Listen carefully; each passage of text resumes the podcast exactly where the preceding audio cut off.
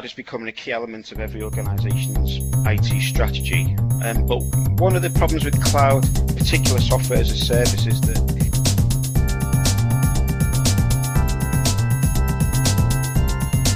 Hello everyone, it is a real honour to be hosting our Capgemini UK Application Management podcast today. And in this session, we'll be giving you some insight to some of the people who work within apps management and who've recently published their captivating blogs.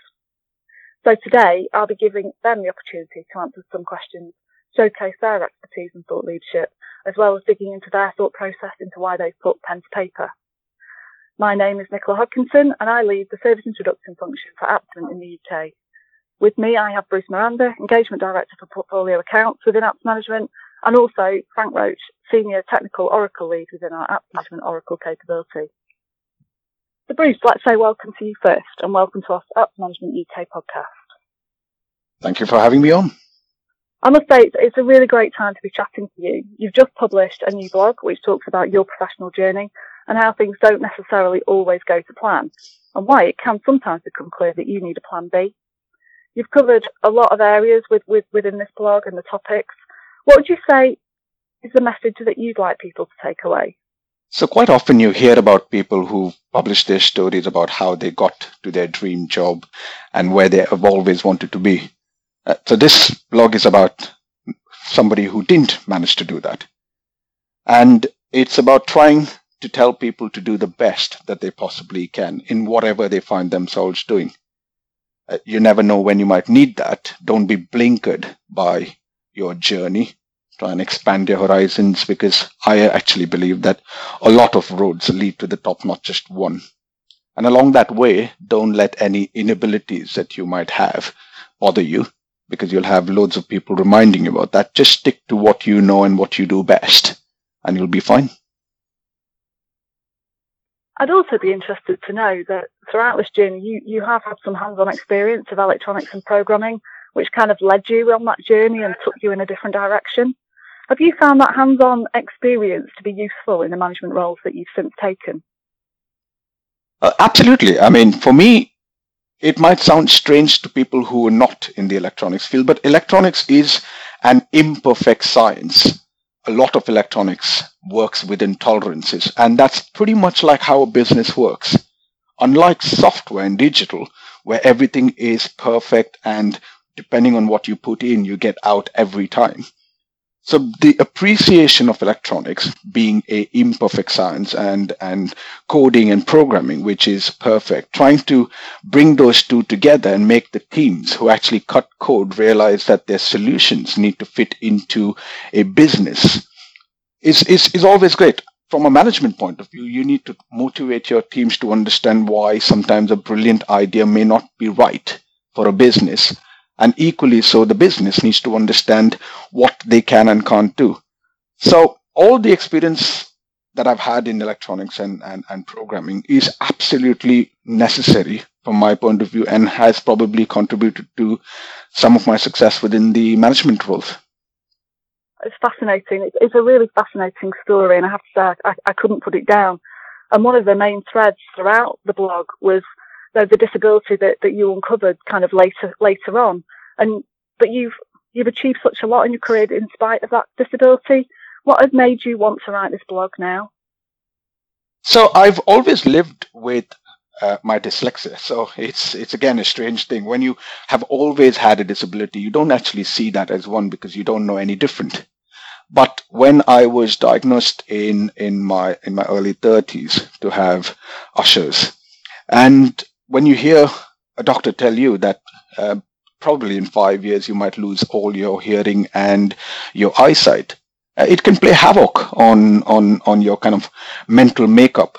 So when I got past that five year mark, and coincidentally it was Capgemini's 50th birthday, it kind of motivated me to write about it uh, because I said uh, may- maybe maybe other people need to know that it's okay to be disabled and that has got no bearings whatsoever on your professional success. And I'm hoping that that's exactly what the blog was trying to achieve and has. Well, thank you so, so much for your time, Bruce. It really is a compelling read and, and, a, journey I found fascinating.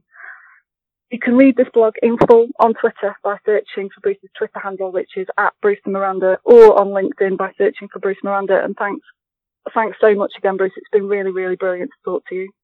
Now, our second expert has just come back from Oracle Open World in San Francisco and has produced a detailed and really insightful analysis of his trip and what were his key takeaways. So let's welcome Frank Roche. Thank you, Nicola. It's a pleasure to speak to you on this apps management podcast. Well, Frank, I must say I'm quite envious of, of, you, of you being able to stay to Oracle Open World. And as a customer that didn't actually attend this year or in any previous year, can you say in a minute what did we miss? Uh, you don't give me easy questions, do you? Um, that's a really tough question to answer in one, one, minute, but let's just say that you missed uh, an awful lot, and, and, you're right, it is a real privilege to, to have been able to go. I mean, Open World is, is one of the IT industry's biggest conferences with something like two and a half thousand educational sessions led by Oracle customers and partners, all, all sharing their experiences and knowledge. And then on, on top of these sessions, there's hundreds of demos and hands-on labs, and over 400 exhibitions. So, so as you can see, Oracle Open World really is uh, the place to learn about what is happening not only in the Oracle world, but in the IT industry in general. Um, and just to quantify it a little bit, Oracle claim that four days at Open World is equivalent to one year of professional development. So all I can say is that it's a really uniquely immersive learning and networking experience. And I, and I hope that came across in my blog. I really enjoyed it. It, it absolutely did. And, and I know that you've worked with applications, um, Oracle applications, but for many, many years. So mm. what excited you most about what you heard at this year's event? So, so we all know that cloud is becoming a key element of every organization's IT strategy. Um, but one of the problems with cloud, in particular software as a service, is that it just might not fit your operating model. You might have invested millions in your in, in configuring and customizing your Oracle e-business suite uh, instance, and you may not want to move to SaaS. So what Oracle let you do is move your existing e-business instance onto the cloud as is. And the great thing that Oracle have committed to do, and, and this was announced at the conference, is that they will continue to support e-business, Oracle e-business until at least 2030 alongside their SaaS offerings. So, so why was that exciting for me? Well, certainly for us in, in applications management in Capgemini, that opens up a, a wealth of opportunities with our existing clients, our existing e-business clients, and maybe new clients who want to carry on using Oracle e-business. We've got a, a wealth of experience of managing Oracle e-business. Um, and also we're about to onboard our first two Oracle software as a service managed services, which is hugely exciting. So that opens up new opportunities for all our members of our team for developing their skills. So I think that for me was one of the most exciting takeaways from the conference. And would you say there was anything new from any of the sessions that you attended? Would you say that anything piqued your interest more more than others, or, or sparked your imagination? Yeah, yeah absolutely. Um, so, I mean, I could I could rattle off many, but I think there was a few key themes announced in Larry Ellison's keynote speeches which are truly groundbreaking and game changing in the industry. So, firstly, they announced that they will be delivering the world's first autonomous databases, which has the ability to manage itself without any human intervention. So I've got 17 years of working with database technologies, and I think I think I'm well placed to say that this is this really is revolutionary and will change the way that databases are used and consumed. Effectively, the complexity is simply hidden away from the consumer. And then secondly, Larry described the emergence of machine learning within software.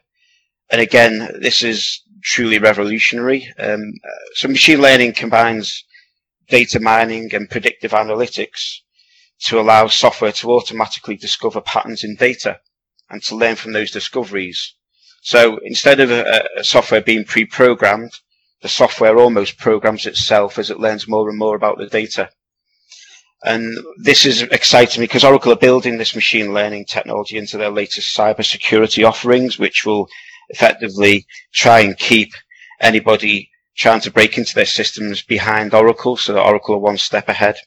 So I really believe that machine learning is the next big thing, if you like, in software. It'll make software more and more intelligent as it learns and more about the environment in which it works. Uh, it really is clever stuff. So that's definitely something which I, I, I discovered at the conference and which really did excite me.